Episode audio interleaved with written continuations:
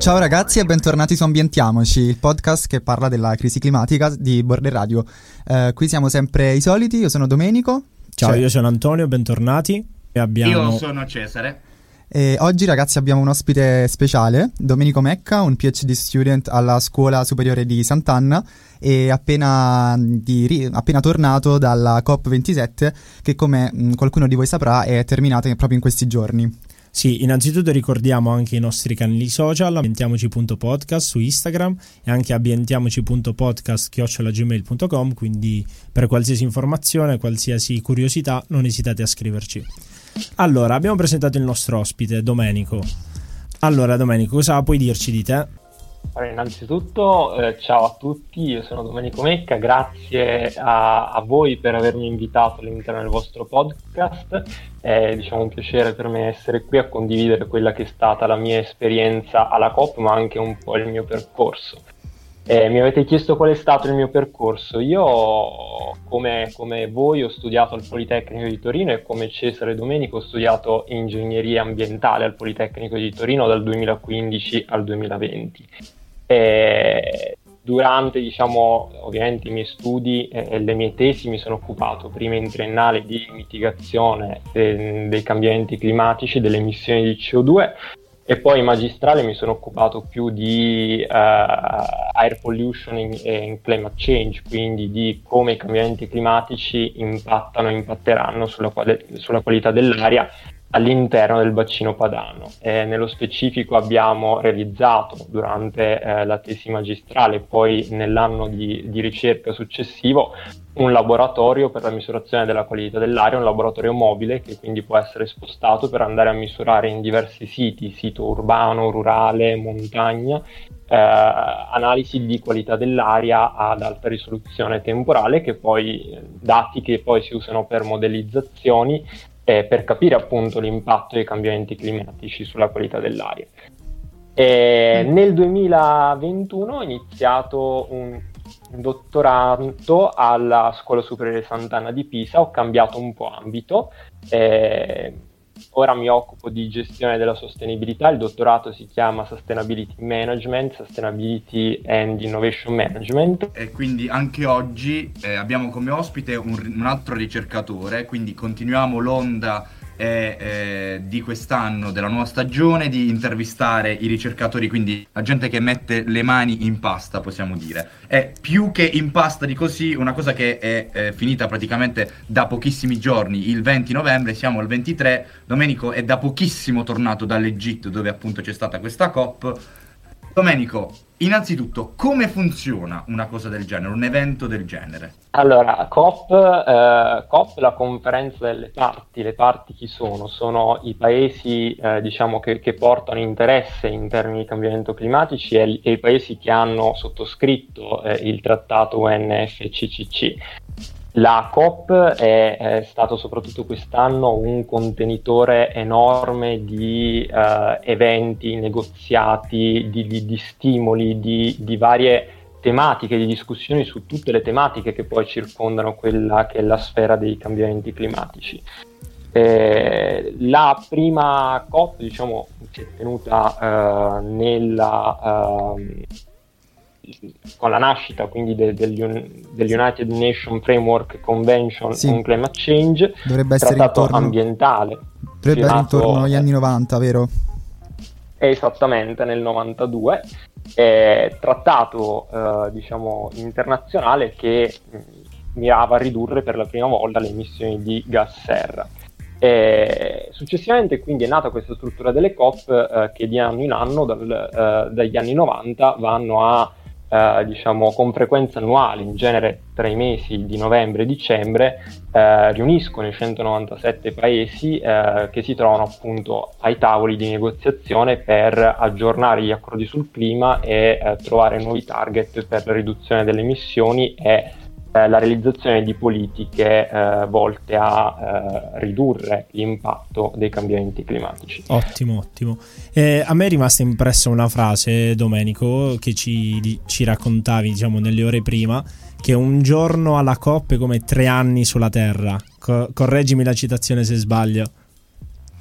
È verissimo, un po' stile Interstellar. Un giorno alla COP eh, corrisponde a tre anni sulla Terra, perché la COP è, è stata, come dicevo, un, un contenitore enorme di, di, eventi, di negoziati. C'era un, un'offerta che da un lato, eh, diciamo, era volta a seguire quelli che erano i tavoli di negoziazione, però dall'altro orbitava intorno ai negoziati una serie di eh, eventi, i primi relativi ai padiglioni, quindi eh, ci sono i tavoli e le camere di negoziazione, ma poi ci sono delle strutture in cui sono ospitati i padiglioni dei paesi che si trovano in negoziati e quindi ogni padiglione organizza in ogni giorno eh, uno o più eventi, eh, eventi tematici. Ogni giorno alla COP eh, c'è un evento, eh, ad esempio c'è, la giornata, eh, c'è, c'è, c'è, un giorno tematico, quindi la giornata dell'energia, la giornata della finanza, la giornata dell'acqua e della biodiversità. E in aggiunta agli eventi eh, dei padiglioni c'erano i cosiddetti side events, eventi organizzati da enti, organizzazioni non governative, università, eh, eventi appunto tematici volti a, a, dibattere su, sulle tematiche della giornata. E le cose erano in connessione, quindi i negoziati non erano completamente separati dai side events, perché eh, Domenico, appunto... Vai, Cesare, scusami dimmi. se ti interrompo, ti volevo chiedere, perché magari i nostri ascoltatori non lo sanno, qual è ehm, il modo per appunto accedere a questo grande evento? Perché eh, magari i nostri ascoltatori... Eh, non lo sanno e quindi non sanno appunto l'importanza di aver l'accesso a tutto ciò, a tutti questi eventi e a tutti questi negoziati. Allora, a- agli eventi si può partecipare appunto come parti qualora si è identificati dal Ministero in Italia, dal Ministero per la Transizione Ecologica, ora eh, Ministero per l'Ambiente e per la Sicurezza Energetica come appunto delegato alle negoziazioni eh, o si può partecipare come istituzione, eh, organizzazione non governativa, accademia. Io sono arrivato alla COP per mezzo della Scuola Superiore Sant'Anna di Pisa che con l'Istituto di Management e l'Istituto di Legge, il DIRPOLIS, si sono accreditati alla COP lo scorso anno. Eh, il processo di accreditamento è un processo particolarmente lungo in cui appunto bisogna eh, dimostrare eh, diverse tematiche, bisogna diciamo, portare l'attenzione eh, di UNFCC e del Ministero eh, tutto l'iter procedurale per accreditarsi alla COP. Dopo, di, dopo, l'accreditamento vengono rilasciati di anno in anno un numero di badge eh, che poi la Scuola Superiore Sant'Anna di Pisa, nel mio caso, o le altre organizzazioni ripartiscono eh, ai propri associati o dottorandi, eh, professori, eccetera. Ok, ottimo, ottimo. Ottimo, Tra l'altro penso che avrai sentito anche un senso di responsabilità molto grande eh, e quindi anche diciamo il privilegio di essere lì. E tra l'altro vorrei ricordare ai nostri ascoltatori che di tutte queste politiche e accordi internazionali abbiamo già parlato nella prima puntata, quindi se non l'avete ascoltata recuperatela. E per io... i nostri ascoltatori più affezionati. Più affezionati, più affezionati. A questo punto direi che possiamo andare con il primo brano e ascoltiamo Boys, Girls, Toys and Words di Modern Pitch.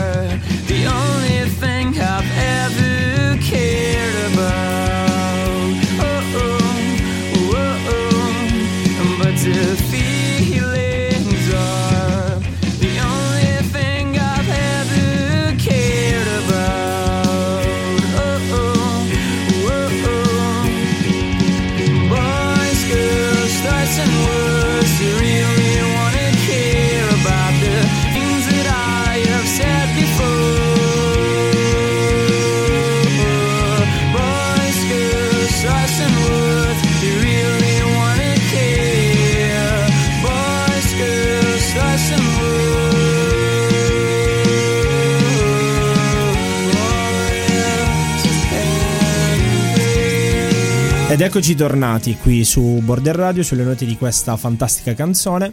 Allora, abbiamo introdotto un po' cos'è la COP, stavamo parlando con il nostro ospite eh, Domenico che è stato lì alla COP, è stato presente quest'anno e stavamo un po' parlando di ciò che ha visto, quelli che sono stati gli eventi ai quali ha partecipato.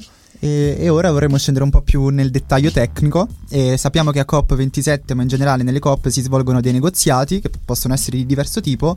E quindi volevamo chiederti, Domenico, appunto, di parlarci di come funzionano questi negoziati. Allora, eh, i negoziati diciamo, sono il core della COP, diciamo, la COP si svolge perché appunto le parti si trovano a negoziare, a eh, modificare o portare avanti quelli là che sono gli accordi preso, eh, presi nell'anno precedente o negli anni precedenti. E I negoziati sono tematici, quindi esistono diversi negoziati sui diversi temi, quindi ad esempio quest'anno abbiamo sentito e risentito il tema del loss and damage, il tema dell'articolo 6, i negoziati sulla mitigazione, sull'adattamento. Possono avvenire in due forme, quindi a porte aperte o a porte chiuse. Eh, diciamo che nella prima parte eh, della COP generalmente avvengono eh, a porte aperte, poi negli ultimi giorni eh, i negoziati avvengono a porte chiuse, quindi gli osservatori come noi non possiamo, come, come diciamo me e, e, e, gli altri osservatori non, non, non possono avere accesso. Eh, possono essere negoziati con tutte le parti al tavolo o negoziati cosiddetti informali informali, quindi su, con uh, al tavolo solamente alcune parti che diciamo mandano avanti quelle che sono le, le negoziazioni in modo uh, diciamo privato ed informale tra le diverse parti e poi uh, diciamo portano l'attenzione ai risultati a, altri, a tutte le altre parti. Ovviamente quelli informali sono, eh, come forse la gente ha già capito, sono nascosti, quindi essendo informali non sono fruibili dagli observer, quelli che tu hai definito gli observer, giusto? Assolutamente sì, eh, forse nascosti non è il termine più adatto perché comunque sono calendarizzati e diciamo avvengono, però eh, generalmente avvengono a porte chiuse, quindi non, gli osservatori non possono accedere. E quindi ricordiamo che a COP27 hanno preso parte, eh, correggimi se sbaglio, 197 paesi e quindi appunto le negoziazioni vengono svolte dai delegati di eh, ciascuno di questi paesi. E, mh, mm, prima tu ci dicevi che ehm, ci sono stati alcuni assenti politici quest'anno, ma che poi in realtà eh, non era proprio così perché appunto c'erano i delegati di quei paesi. Ma sì, giornalisticamente parlando ha fatto mo- molto scalpore all'inizio l'assenza di alcuni paesi come la Cina e l'India, che eh, sono diciamo, due grandi protagonisti quando si parla di, negozia- di, di, di accordi sul clima e poi diciamo in realtà ad alcuni tavoli, a molti dei tavoli, eh, questi paesi diciamo, eh, erano presenti, quindi eh, di fatto al di là della presenza politica del primo ministro, del ministro, eh, de- diciamo, i negoziati vanno avanti con delegazioni che sono molto grandi e che seguono eh, tutti gli aspetti diciamo, che poi sono oggetto della COP Che poi anche tra gli altri assenti c'era anche Greta Thunberg, no, non era presente quest'anno, e so che lei ha detto, ha dichiarato che non andrò alla COP di quest'anno in Egitto proprio perché le aspettative di quello che verrà deciso, verrà negoziato sono molto basse. E cosa ne pensi Domenico? Eh, ne penso che le aspettative erano davvero basse ai principi della COP, cioè il giorno prima della COP eh, avevamo, eh, diciamo, eravamo certi che questa fosse una COP di transizione, quindi che portava quanto raggiunto a Glasgow e quanto raggiunto a Parigi verso la COP 28 la COP 29, quindi senza eh, grandi aspettative su particolari accordi. Anche perché e, ci trovavamo diciamo, in uno stato come l'Egitto che fa molto eh, leva su quelle che sono le fonti fossili e anche vista quella che era la situazione mondiale del, del conflitto tra Russia e Ucraina. Quindi c'erano molte, molte tematiche, molte um, come dire, attenuanti, sì, punti a sfavore per queste aspettative molto basse. Ecco molte condizioni al contorno che sfavorivano eh, il, il, raggiungimento di accordi, avete detto voi, quindi l'host country, quindi il paese che ospita la COP, che ovviamente ha una sorta di conflitto di interessi quando si parla di eliminazione dei combustibili fossili e infatti l'accordo eh, sulla mitigazione non è stato siglato. Eh, così come lo scenario, lo scenario, geopolitico internazionale, a partire dal, da, dal conflitto russo-ucraino, ma anche eh, il colpo di coda della pandemia che ancora lascia i suoi residui, così come l'inflazione in doppia cifra eh, in molti paesi del mondo. Quindi c'erano tutte le condizioni sfavorevoli che, che portavano a pensare eh, questa COP come COP di transizione. Eh, c'è stata un'evoluzione poi nei giorni della COP, man mano si andava a consolidare la, eh, l'idea che, eh, seguendo i negoziati, che questa COP potesse partorire qualcosa di buono, come poi è stato su alcuni fronti. per quanto ricordiamo rig- che... No, scusa Domenico, per quanto riguarda i negoziati, ehm, per colpa diciamo, delle trattative che si sono eh, realizzate oltre i tempi prestabiliti, la COP è finita in ritardo, ce lo confermi? Sì, la COP è finita due giorni dopo e vi do questo aneddoto. Eh, io prima COP, forse anche inesperto sulle dinamiche, eh, il sabato siamo volati al Cairo eh, a vedere diciamo eh, due giorni al Cairo, però i negoziati sono proseguiti, sarebbero dovuti finire il, il, venerdì 18, sono proseguiti nella giornata di sabato 19 e nella nottata di sabato 19 sono andati ad oltranza fino alle 3 del mattino, alle 4 ore egiziana, eh, quando è stato raggiunto l'accordo sulla, diciamo, sulloss in damage e sul testo finale. Eh, quindi sì, sono andati, hanno sforato e sono andati ad oltranza per tutta la notte di sabato.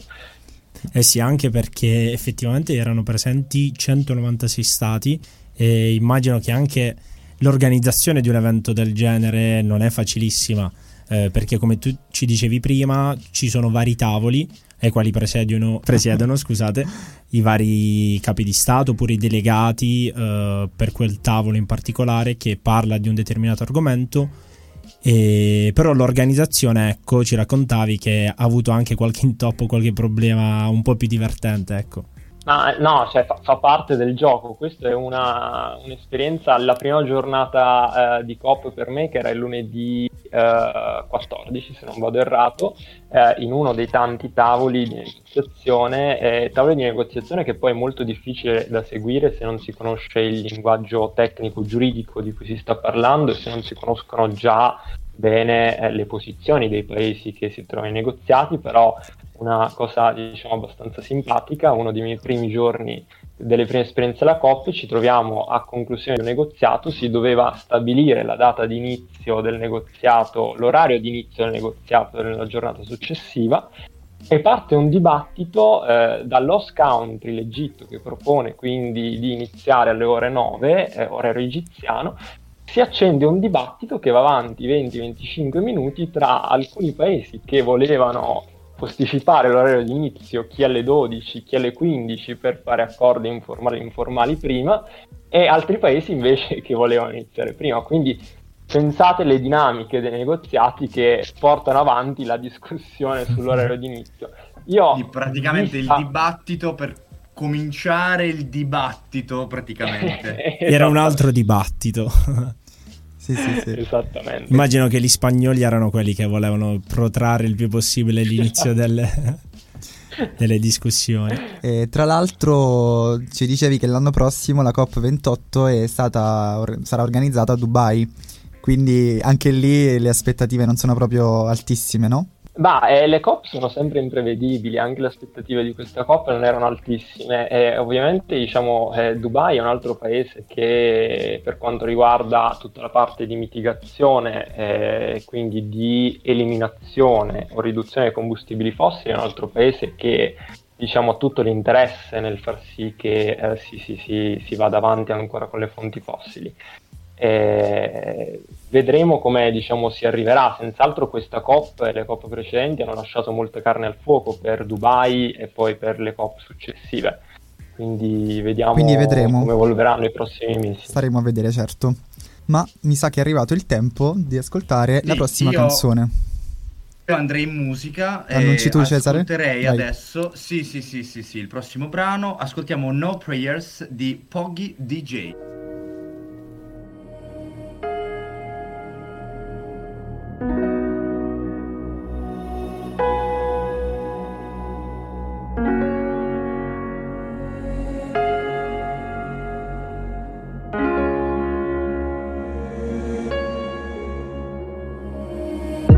I tried to give away all I had. My mind was full of my my mistakes.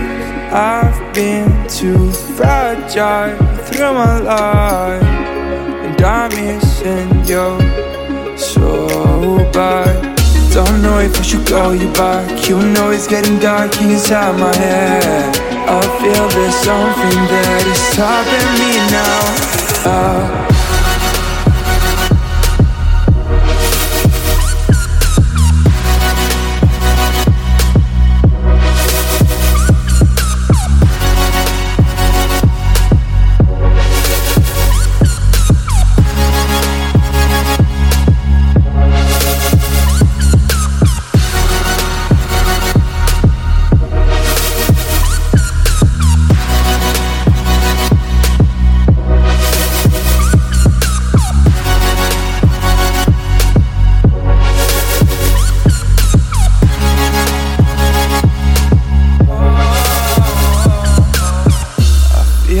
Something that is. I feel there's something that is. I feel there's something that is stopping me now. Oh.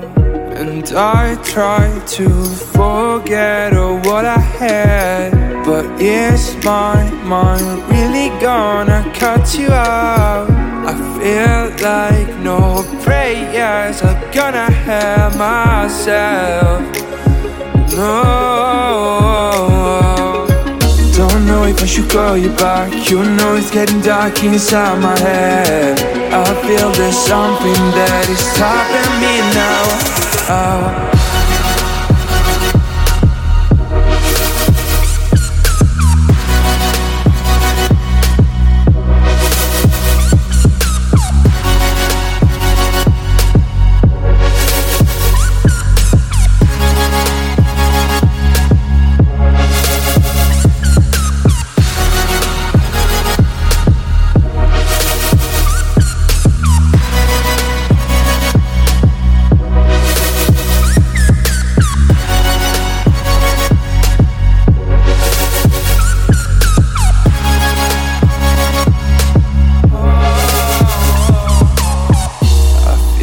Something that is. I feel there's something that is. I feel there's something that is stopping me now. E queste erano Prayers di Pochi DJ. Ma noi stavamo parlando qui con eh, il nostro ospite Domenico Mecca, eh, di recente rientrato da COP27 da Sharm Sheikh. Qui è sempre Ambientiamoci, sempre su Border Radio. E ora mh, scenderei un attimo più nello specifico, nel dettaglio dei risultati positivi, quindi dei successi di questa COP.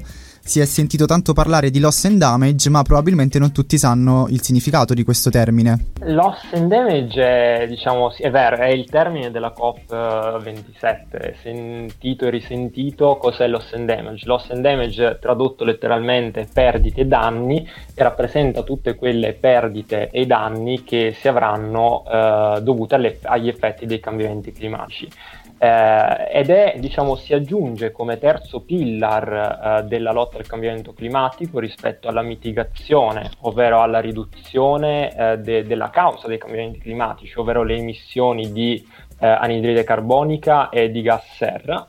All'adattamento, ovvero il secondo pillars che è, è, è diciamo, relativo a tutte le azioni di adattamento per rendere i territori urbani, rurali più resilienti all'effetto dei cambiamenti climatici e eh, volti a ridurre quindi l'impatto degli effetti.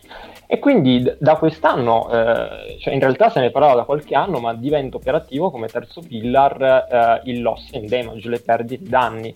Perdite e danni eh, sono relative appunto, è, è una presa diciamo di responsabilità storica da parte dei paesi sviluppati che riconoscono di essere eh, diciamo eh, i responsabili delle perdite e dei danni che i paesi in via di sviluppo, che sono quelli eh, maggiormente eh, assoggettati agli effetti dei cambiamenti climatici, e quindi si offrono di risarcire, di compensare questi danni attraverso un fondo di eh, compensazione. È importante secondo me questa parola danno associato al cambiamento climatico perché e sempre di più, secondo me, eh, ne, ne, bisogna parlare, cioè che appunto al cambiamento climatico è associato un danno di natura economica, di natura ambientale eh, da parte degli esseri umani. Quindi, secondo me, questa cosa è molto importante, iniziare a parlare di damage.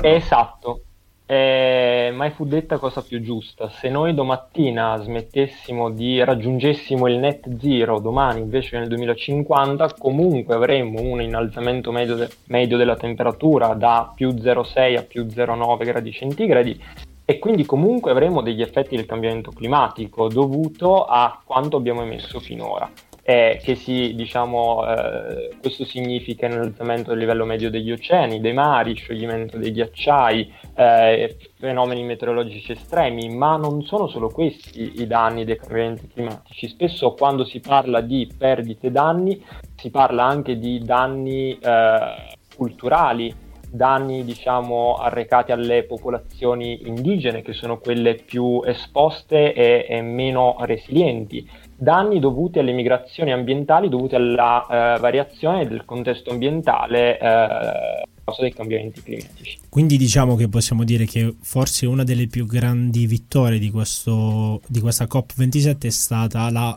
presa di consapevolezza eh, appieno del loss and damage, anche perché era qualcosa di cui i, i, paesi quelli meno sviluppati che comunque eh, subiscono maggiormente che sono, quelli che sono gli effetti del cambiamento climatico richiedevano da più di 30 anni ormai.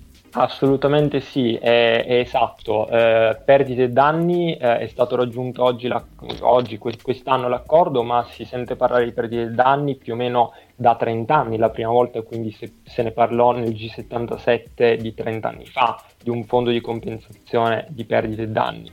È, è senz'altro una presa di responsabilità eh, storica. Eh, si crea quindi un fondo che eh, verrà reso operativo nella COP28 e nelle COP successive, quindi mancano e saranno poi processati i dettagli sulla capienza del fondo, sulla eh, grandezza. Eh, cosa importante decisa in questa COP che eh, diciamo, è stato creato un comitato di 24 paesi di cui 14 eh, del sud del mondo, quindi 14 paesi sono quelli eh, che sono eh, diciamo, affetti, che sono i cosiddetti paesi in via di sviluppo.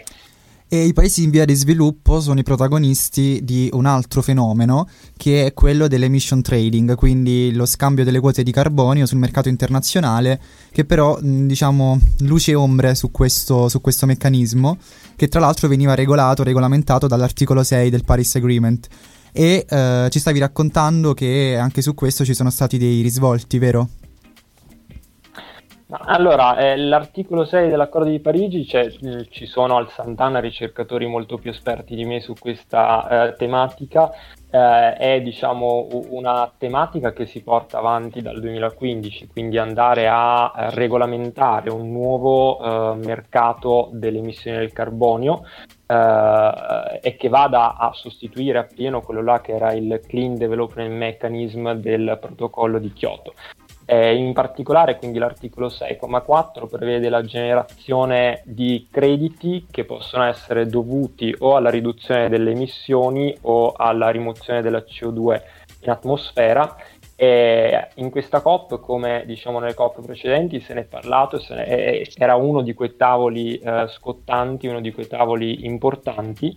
Eh, l'obiettivo è andare proprio a superare quello che è il protocollo di Kyoto, andando a creare un nuovo meccanismo delle quote di carbonio e nei tecnicismi che eh, noi da ingegneri quando, parliamo, eh, quando pensiamo a tecnicismi pensiamo subito a eh, materia prettamente tecnica, ma alla COP i tecnicismi sono diciamo, aspetti giuridici eh, quindi nei, nei, tecnicismi giuridici, lasciatemi passare il termine, si, si parla di mh, mm, quali forme e quali struttura debba avere il meccanismo, eh, altri aspetti relativi al periodo di, validi, di validità, validità dei crediti piuttosto che al registro dell'utilizzo dei crediti. Eh, poi ci sono altri eh, aspetti relativi, dato che i crediti vengono generati o da riduzione dell'emissione o dalla rimozione della CO2, quali attività di rimozione della CO2, quali azioni di rimozione andare ad annoverare all'interno dei crediti. Certo, certo, quindi abbiamo parlato di perdite e danni, abbiamo parlato di articolo 6, abbiamo parlato anche eh, di questa cosa dei tecnici di cui ci stavi parlando, ma anche di eh, riduzioni perché alla COP in realtà non si è parlato di um, si è parlato per lo più di riduzione ma non di completo inutilizzo di quelle che sono le fonti fossili. Infatti a me ha colpito molto anche la, la frase di, di conclusione che ha fatto il segretario generale dell'ONU dove lui diceva che la COP si conclude con tanti compiti, compiti a casa ma molto poco tempo per svolgerli Purtroppo su questo aspetto qui della eliminazione piuttosto che della riduzione già era caduta la COP di Glasgow dello scorso anno. E, diciamo all'ultimo minuto eh, venne sostituito il termine phase out con il termine phase down relativo alla mitigazione delle emissioni di CO2 attraverso la eliminazione delle fonti fossili. E in particolare qui in questa COP è stato ribadito eh, eh, diciamo il phase, down, il phase down piuttosto che il phase out, quindi non è stato trovato un accordo sulla completa uscita dall'utilizzo delle fonti fossili, ma una mera riduzione del carbone. Attenzione, si è parlato di carbone non di fonti fossili, cioè si è detto ridurre il carbone, non le fonti fossili, agevolare quindi pro, pro, eh, l'utilizzo delle fonti rinnovabili, ma ok anche a fonti a basse emissioni, quindi leggi utilizzo di gas. Eh, sono spariti diciamo, anche qualsiasi riferimento al raggiungimento del picco delle emissioni al, nel 2025, quindi questo è un aspetto un po' controverso perché da una parte si va a ribadire l'importanza di eh, stare al di sotto di 1,5 gradi centigradi. Sappiamo che l'accordo di Parigi oscilla eh, nella riduzione dell'aumento della temperatura, nella limitazione dell'aumento della temperatura da 1,5 a 2 gradi centigradi, quindi in questa COP si è ribadito di voler rimanere al di sotto di 1.5 gradi centigradi, però l'IPCC ci dice per fare questo il picco di emissioni deve avvenire nel 2025, sparito nell'accordo qualsiasi riferimento al picco di emissioni. E sempre per rimanere entro il grado e mezzo di aumento di temperatura, ci sono state molte eh, iniziative da parte dei ragazzi in tutto il mondo in questi ultimi anni per appunto eh, in qualche modo incoraggiare i governi a prendere delle azioni concrete in merito alla crisi climatica. Prima parlavamo del fatto che Greta Thunberg non fosse presente quest'anno alla COP e quindi ti volevo chiedere mh, cosa ne pensi del protagonismo giovanile COP, alla COP27? Eh, hai visto dei cambiamenti rispetto all'anno scorso, in meglio, in peggio? Eh, allora, di sicuro l'anno scorso è stata forse la COP in cui eh, la partecipazione giovanile ha iniziato a fare gran voce, quindi l'abbiamo visto in Italia con la nascita della, dello Youth for Climate che poi eh, si è esteso a livello mondiale. E questa COP è vero, Greta eh, non c'era, eh, però verrà ricordata come la COP, ehm, la COP nella quale per la prima volta c'è stato un delegato giovanile alla presidenza. E all'interno del testo della bozza finale, de, del testo finale approvato, c'è inoltre un incoraggiamento ai paesi a coinvolgere i giovani all'interno delle negoziazioni e delle eh, delegazioni. Quindi senz'altro vero, l'assenza di Greta è un'assenza pesante, però quello che eh, è stato tutto l'attivismo eh, giovanile, politico dei giovani, eh, diciamo, ha prodotto un risultato e quindi sempre di più in futuro, almeno si spera, i giovani avranno eh, voce in capitolo quando si parla di cambiamenti climatici. Ottimo, ottimo, quindi tante luci ma anche, po- anche ombre da, da, questa COP, da questa COP27. Per ora è il momento di andare in musica. Io ascolterei The Man Who Loved Life di The Woods.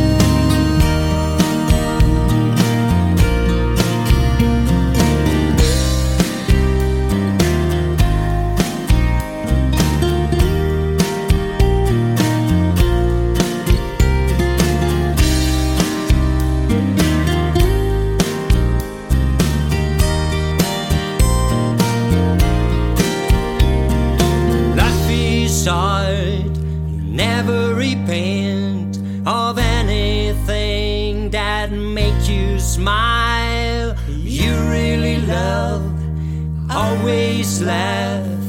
How much beauty did you leave?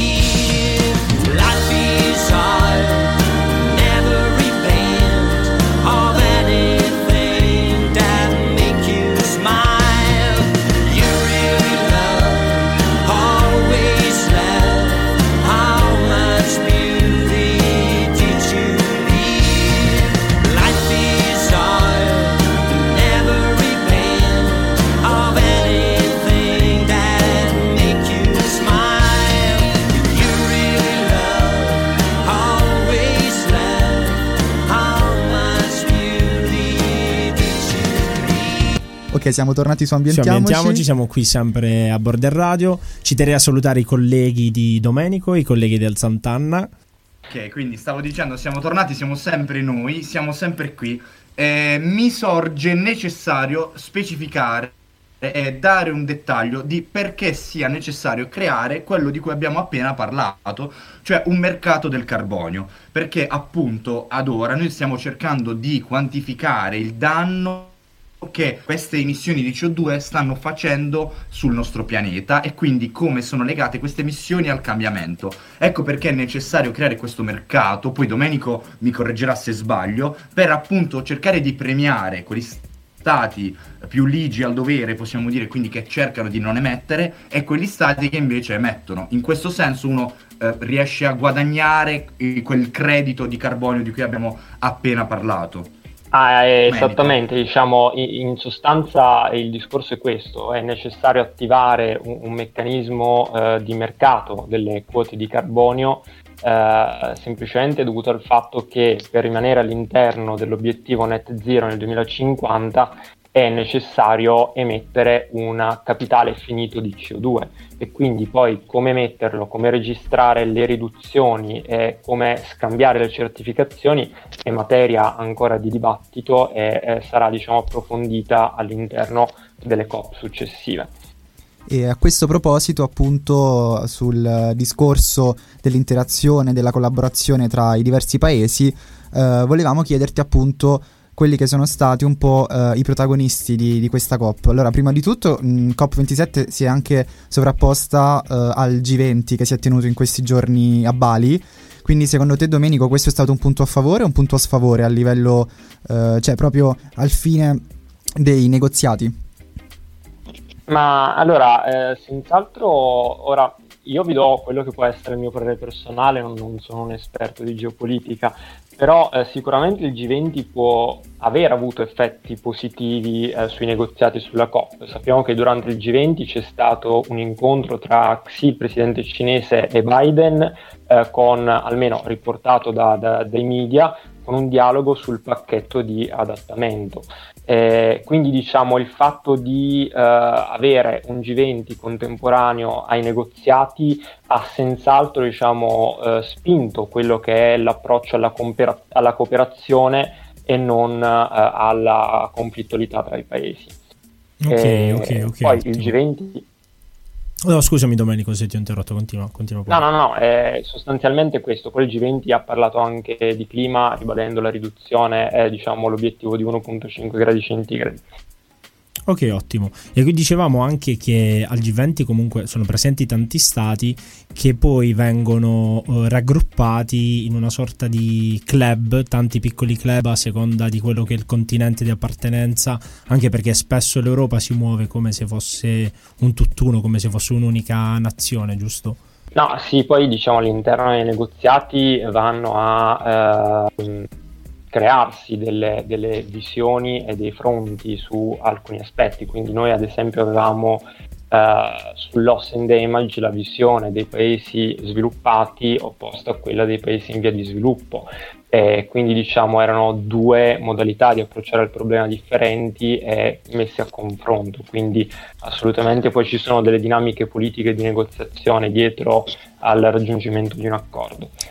Per quanto riguarda invece il ruolo dell'Italia, eh, sappiamo che quest'anno ha avuto una posizione un po' più marginale.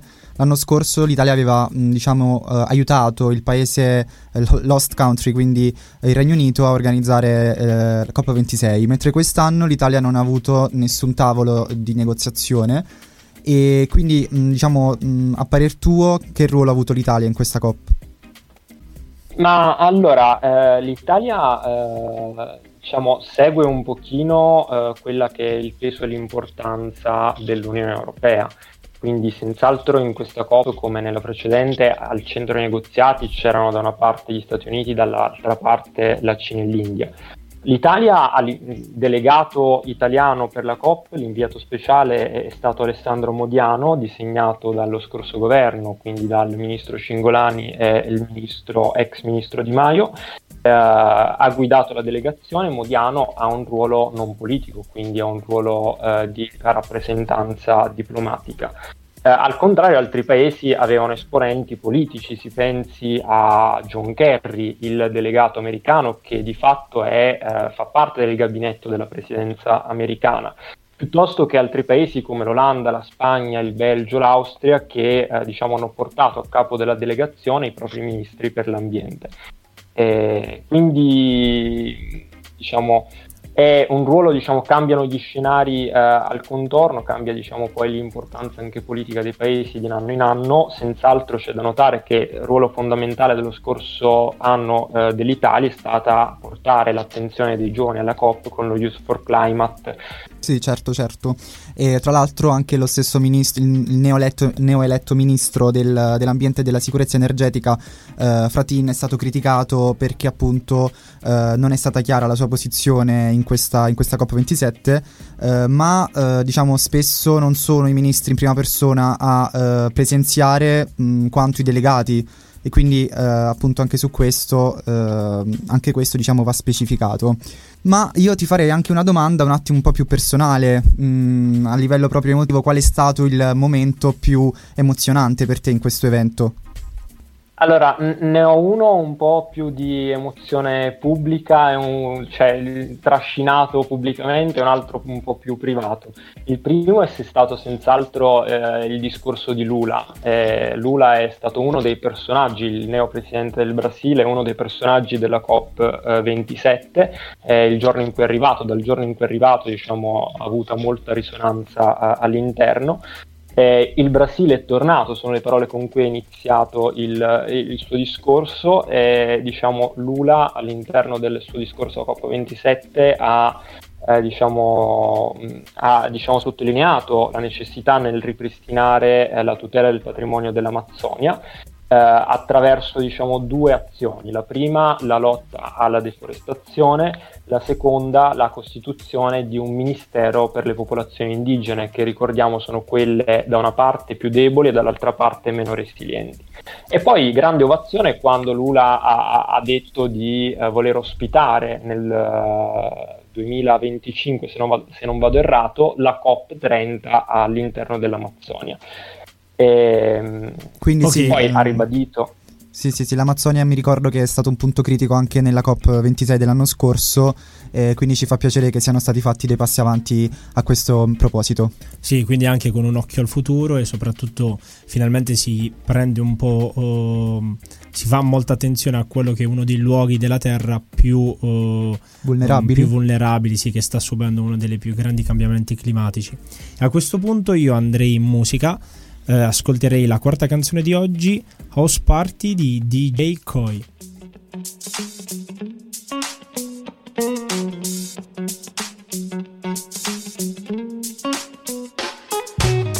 I've been inside for way too long.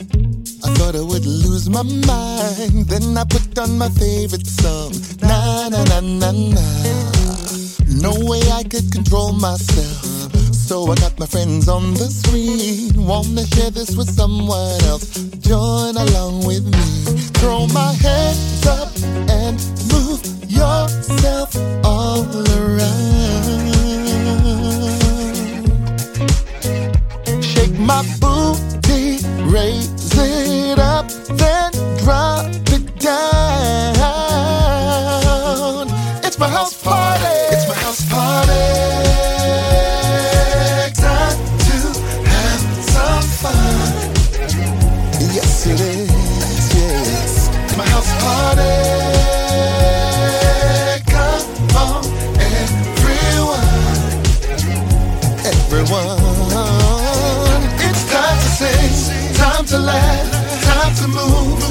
to dance.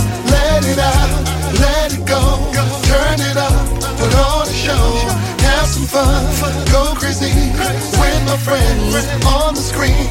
Turn my home into a club, it's my house party. It don't matter how old you are for you to have some fun. It is therapy for the soul. Na na na na na.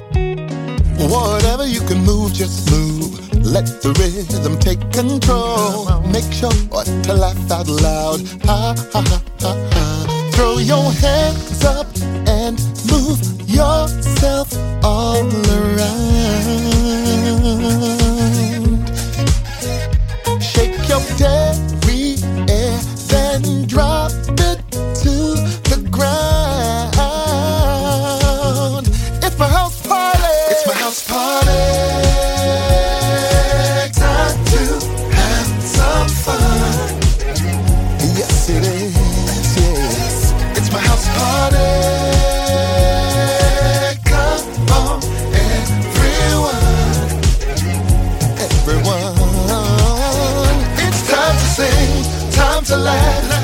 To move, time to dance. Let it out, let it go, turn it up, put on a show, have some fun, go crazy with my friends on the screen.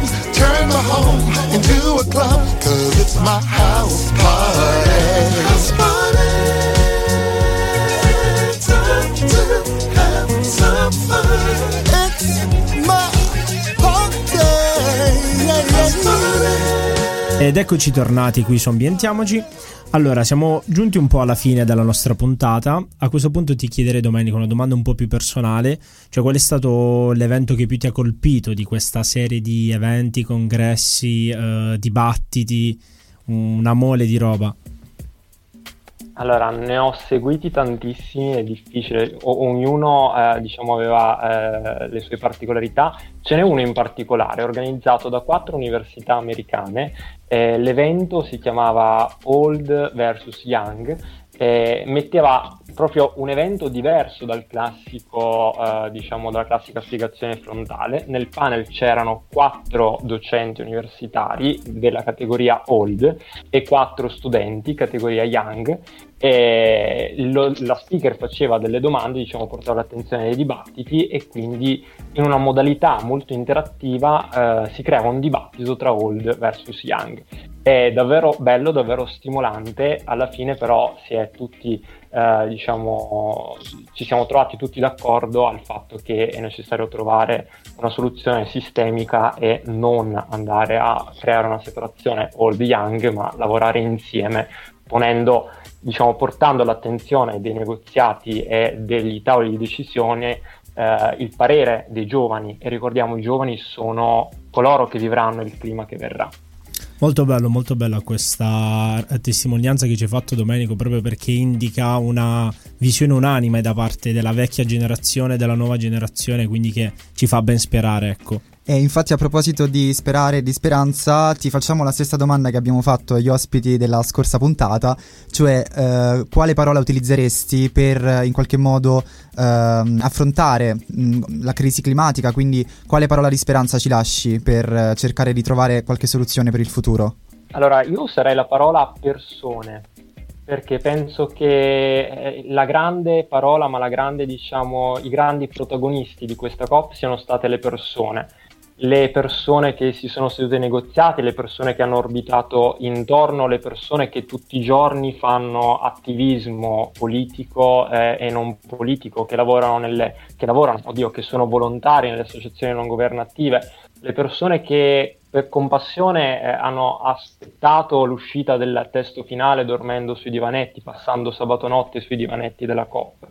E le persone, anche quelle delle popolazioni indigene, eh, che ho avuto modo diciamo, di, di, di vedere all'interno, eh, anche nei diversi scioperi, nelle diverse manifestazioni che poi portavano lì.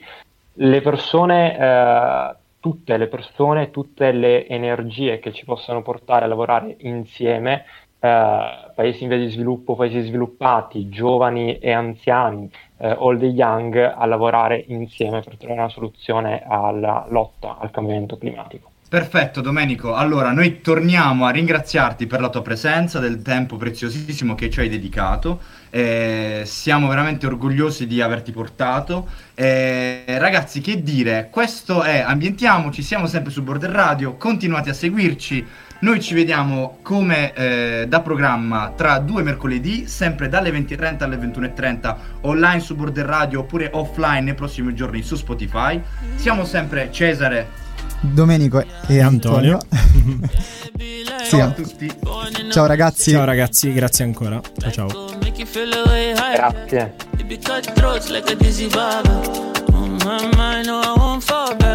Only hard work make you pass balance.